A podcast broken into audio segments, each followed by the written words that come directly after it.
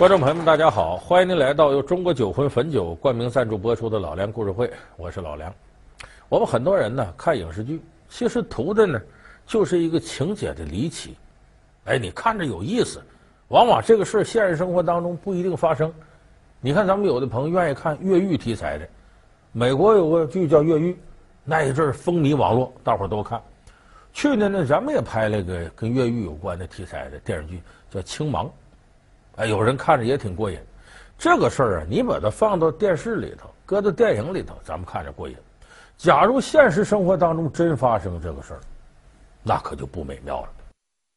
魏振海曾是西安道北黑恶势力的老大，贩毒、抢劫、持枪杀人，犯下难以饶恕的惊天大案。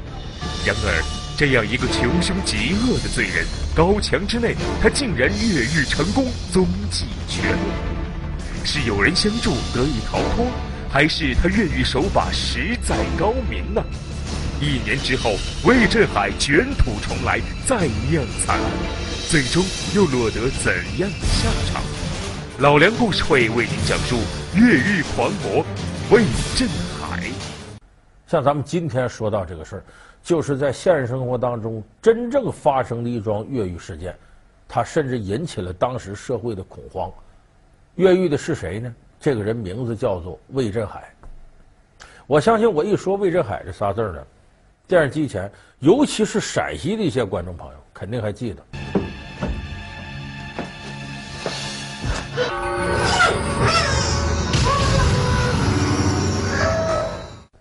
这个魏振海当年在八十年代初啊，把西安市搅的是鸡犬不宁。当时呢，他是西安道北这一带黑势力的老大，外号叫小黑，为人残忍、凶狠、狡诈，身上有十一条人命。这个人到了一九八七年呢，警方做了周密的部署，总算把他给逮着了。那十一条人命，你琢磨琢磨，死刑犯。在这个监号里边重点监管，可是居然在这种情况下，魏振海越狱了。观众朋友们，下面播送市公安局通缉令：昨天凌晨四时许，我市看守所在押的特大杀人犯魏振海越狱潜逃。特大杀人犯魏振海，绰号小黑，男，二十五岁，汉族，山东省运城县人。他怎么越狱的呢？这个魏振海呀、啊。当时他不是重刑犯吗？重刑犯，咱们有的朋友都了解，手铐脚镣带着，行动本身就不方便，而且不是他一个人，监号里头不说这十来个人吗？哎，旁边还有专门有伺候他的两个人，这两个人是什么人呢？犯的罪比较轻，哎，也就是说判个有期徒刑，顶多是这样。由这俩人呢伺候他，说是伺候他，其实就是监视他。第一个，你这个重刑犯。人铤而走险，啊，困兽犹斗，怕他干出什么出格的事儿。再一个，怕他自杀。这人都枪毙的主了，他有可能自杀，就不让他这样，他正常走程序，接受法律的制裁。可是他居然在这种情况下，因为我们也都是监狱，那武警天天站岗，五尺多高墙，上面还有那个高压线的网，他怎么就越狱了呢？这个魏振海抓住了个机会。那我们总结呢？就说呢，他利用了一把钳子。说这监狱里头犯人那儿怎么还能有钳子呢？这工具啊，哎，这就是属于魏振海碰到的一个很意外的机会。就是他关在里边有这么一天，八七年，当时狱里边查嘛，我们经常看有关监狱方面的片子，里边就有定期的要检查、搜查犯人的屋子。那么正在这些年轻的狱警挨屋检查的时候，马上。就正走进魏振海这个监号要查的时候，突然间隔壁的监号发生激烈的打斗，犯人内讧打仗，这不就得赶紧都过去，看那边别打出事儿再打死人呢？那么这个时候有一个狱警到里边检查，他不旁边一有打斗声赶紧走吗？这一招忙坏了，他后边这儿挂着一个这个，就我们说那个工具夹。咱们有的朋友知道电工什么的，这里夹个钳子，那夹个改锥，有工具夹，搁在后边。一着急走的急，扑通，钳子掉在地上。他着急去那边也也没看，赶紧过去拉架去。这边魏志海看着了，一步跨上去，啪，这脚就把钳子踩住了。然后左右一看没人，狱警都到那边拉架去了，低下头把这钳子弄到手上了。他这手铐脚镣都带着呢，只能这么捡。这时候他一点点的呢，坐到这个自己的床铺那儿，把那一个小布条撕下来，就把这钳子系上。他为什么要这么干呢？因为一会儿功夫就得有人找我，这钳子没了，落到监狱里，这小事吗？大事啊！他藏哪儿了呢？这个人心计确实是高。这监号里头不是有那厕所吗？厕所那还是蹲便的，那时候两个木板下面是粪坑。他就把这木条绑着这钳子，吊到这木板这儿了。这木板这有钉子突出他，木条一钉，哎，这钳子就在粪坑这板下面，他搁到这儿了。果不其然呢，那边拉完架，一切该怎么着怎么着呢。哎，这位狱警一摸坏了，我怎么丢把钳子呢？那这不是小事，这可不能落拍，赶紧搜查，里里外外查，怎么也没找着这把钳子。时间一长，那时候管理的也不是很严。这事就不了了之了。哎，魏振海就从这把钳子开始，开始他罪恶的越狱计划。这不钳子到手了吗？到手是到手了，拿着把钳子能把手铐弄开，脚镣就费点劲，而且他自个儿弄不开。关键是，你想他两个手这样，他拿钳子怎么都别扭，要旁边有人帮他，这容易弄开。可是监号里头谁敢呢？他这时候魏振海就琢磨了。他身边不有两个看着他的清醒犯吗？跟他俩商量，他采用的是利诱的方式。有一天坐那聊天，你们俩行啊，这都是还行，关一阵出去了，我可完了，我这死刑没活头了，哭。他不是真哭，哭着哭着说：“你俩跟我这么长时间也处出感情来了，我有点好事跟你们说说。我呀，在监狱外。”有一笔巨款，一百万。八七年一百万，你琢磨琢磨啊，一百万在哪儿呢？在广州，我一个哥们儿呢，说的有名有姓，地址都清清楚楚。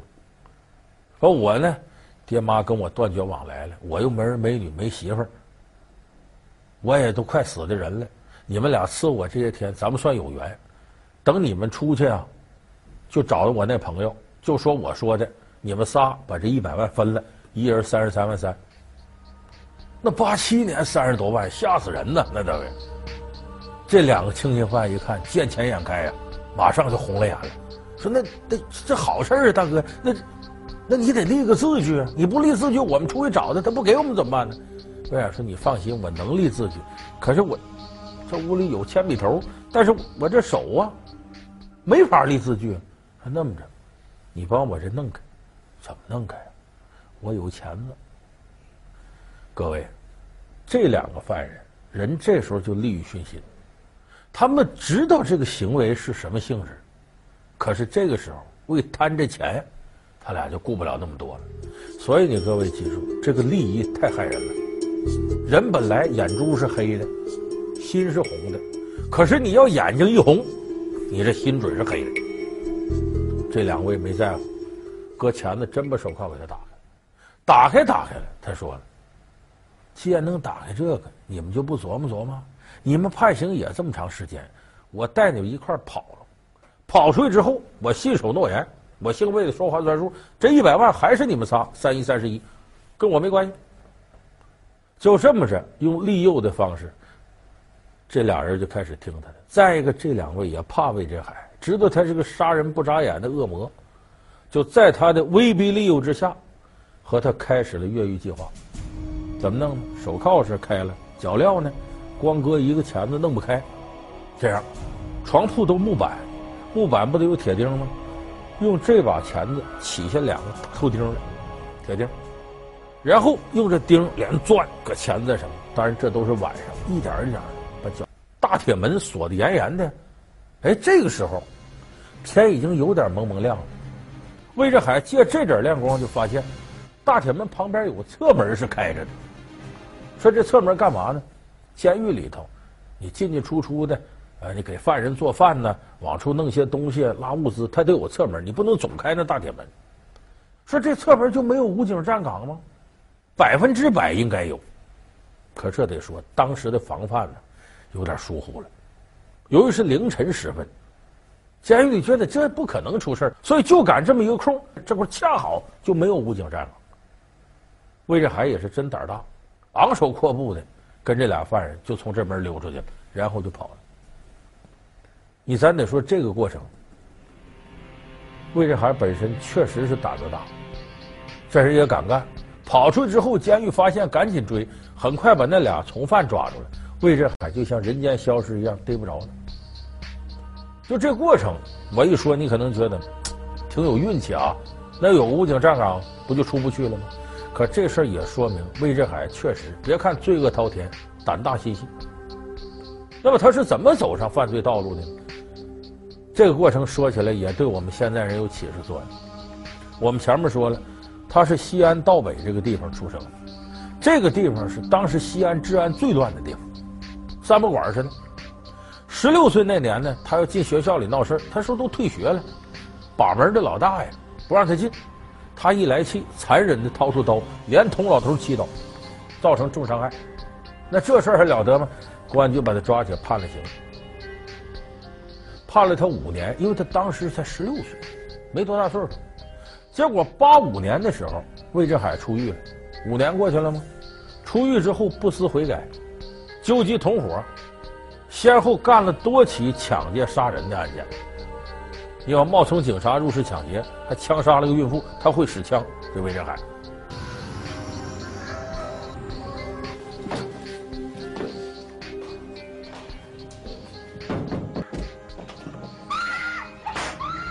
后来又杀人碎尸，命案干了好多。那是魏振海在西安到什么程度？小孩在那哭，大人说再哭再哭，魏振海给你抓去。孩子吓得不敢哭了，就把这个西安人民的日子搅的呀，人心惶惶的。所以说，这公安局一看，这不抓不行啊，得抓。想个什么办法呢？派卧底。这卧底呢，咱说西安这个地界挺大，可你也保不齐他有熟人啊。所以这卧底这位同志打入到流氓内部也提心吊胆，但好在很快呢就掌握了魏振海的行踪，就把他给摁住了。这就是我们前面说的八七年把他抓住了。这不抓住了之后他又越狱了。这魏振海本人确实是非常狡诈，他不光凶狠，特别狡诈。他狡诈到什么程度？你看这个人非常谨慎，他是居无定所，行踪不定。没有在一个地方住连超过两天的，在道上碰到个熟人，聊天最多不超过五分钟，甚至连自个儿人他都不相信。有回从外边买了枪，他试枪，试试突然就指向一个同伙，这同伙吓得就给他跪下了。大伙都劝着你别杀他，他没有跟警察说什么。哎，就这个人反复无常，他的手下都怕他。可是这个魏振海呢，狡诈谨慎，人格还有点分裂，他没什么文化。个儿也不高，魏振海留一脸胡子，经常冒充文化人，穿中山装，这别俩钢笔，而经常嘴里叨咕孙中山一句话：“愈挫愈奋”，啊，激励自个儿。爱读法律书籍，甚至抱着马恩列斯毛选经常看，还在监狱里学过日语。八七年他越狱出来了，一时半会儿逃得无影无踪了。过了挺长时间，大家都以为这魏振海不定跑哪儿去了，肯定离开西安了。有传说。跑云南去了，说金三角那几个大毒枭都来迎接他来了，反传的神乎其神。可是二十个月之后，八九年年底，魏振海再现西安市，连续作案，又干了多起杀人抢劫的勾当。这一下子，西安警方说：“这再抓不住，我们这人可丢大了。从我们眼皮底下跑了，又回来作案来了。”所以这个时候开始加大警力调配，一定得把他抓住。赶巧了。这时候出了一些事儿，魏振海行踪不定，警察很难抓住他。有这么一天呢，魏振海手底下有个女流氓过生日，魏振海没去，老大不在，他几个手下在居民楼里喝酒玩，手头有枪啊。这人有时候吧，一些坏人也好嘚瑟，一有这枪，再试试枪玩吧。没想到咔嚓走火了，把家里玻璃打碎，这子弹冲。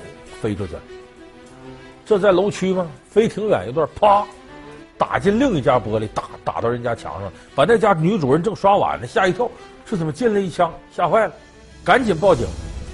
警察来了，一看这哪儿来个子弹呢？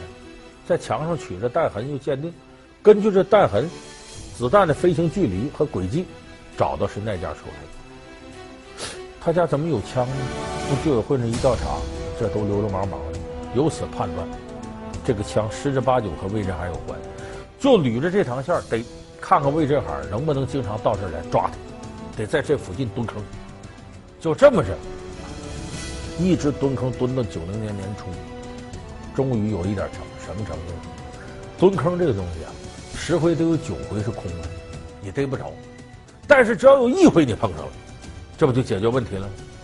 所以当时派到这家呢，是这个专案组魏振海专案组的一个警员，叫朱瑞光。不光他自个儿带个武警，我说武警身手各方面都不错，俩人配合就在这蹲坑。一旦魏振海出现，立马就拿下。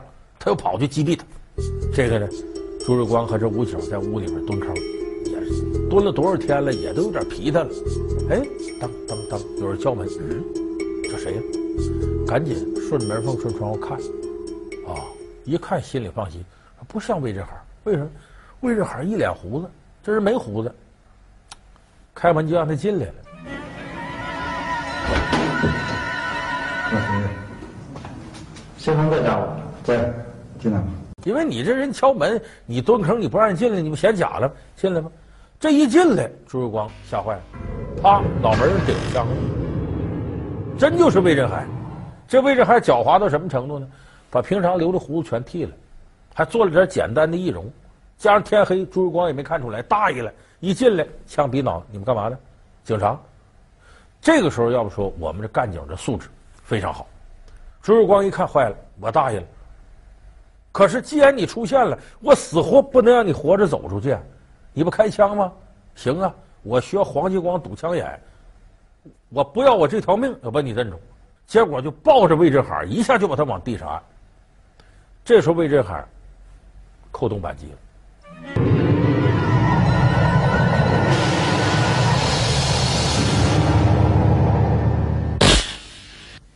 了，就听到“叭”这枪撞针的声，没事儿。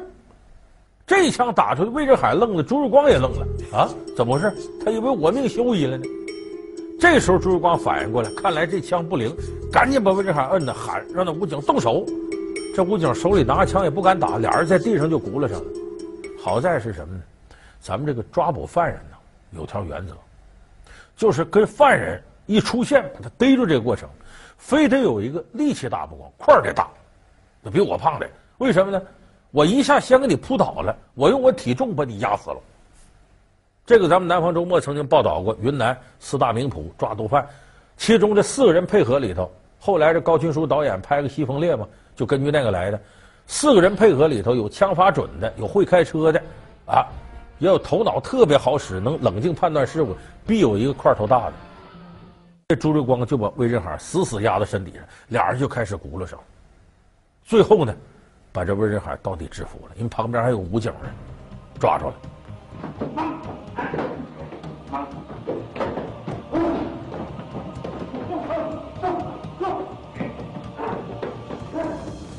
后来的事儿，咱很多朋友都知道。一九九零年三月八号，魏振海伏法，判处死刑，剥夺政治权利终身。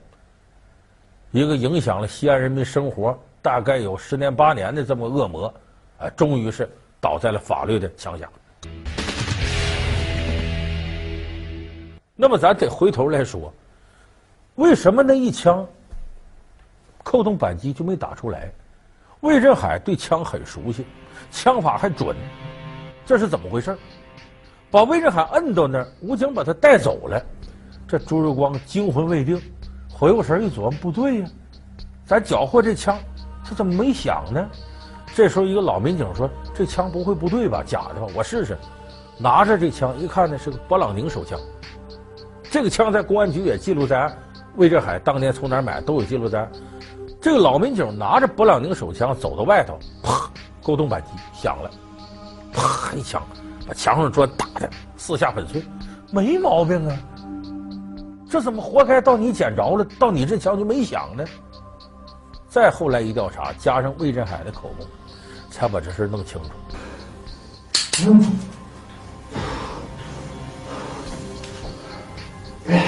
嗯，这自然的关系呢啊！嗯，看见没有？这林场子弹还新得啊，可惜是个丑字。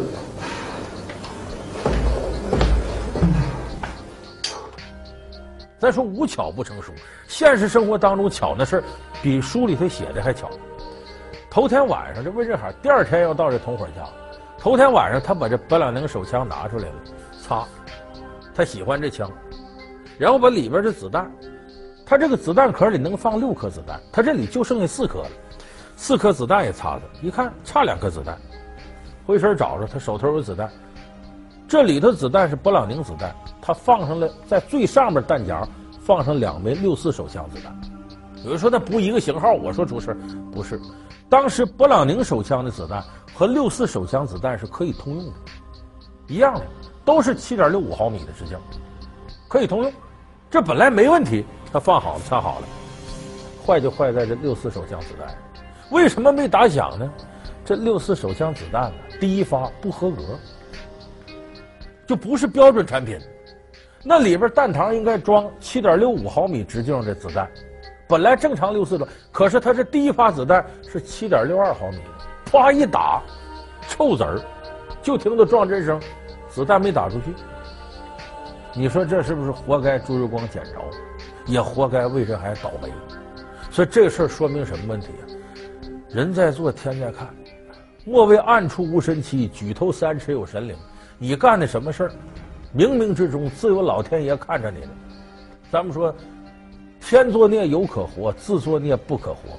魏振海干了这么多罪大恶极的事儿，老天爷也要借警察之手把这个恶魔让他绳之以法。所以从这事儿咱就看出来，这种危害人间的恶魔，他是不可能长久得逞的，因为老天爷瞪着眼睛在看着他，也会帮助我们的人民警察把他收拾掉。好，感谢您收看这期由中国酒魂汾酒冠名赞助播出的《老梁故事会》，我们下期节目再见。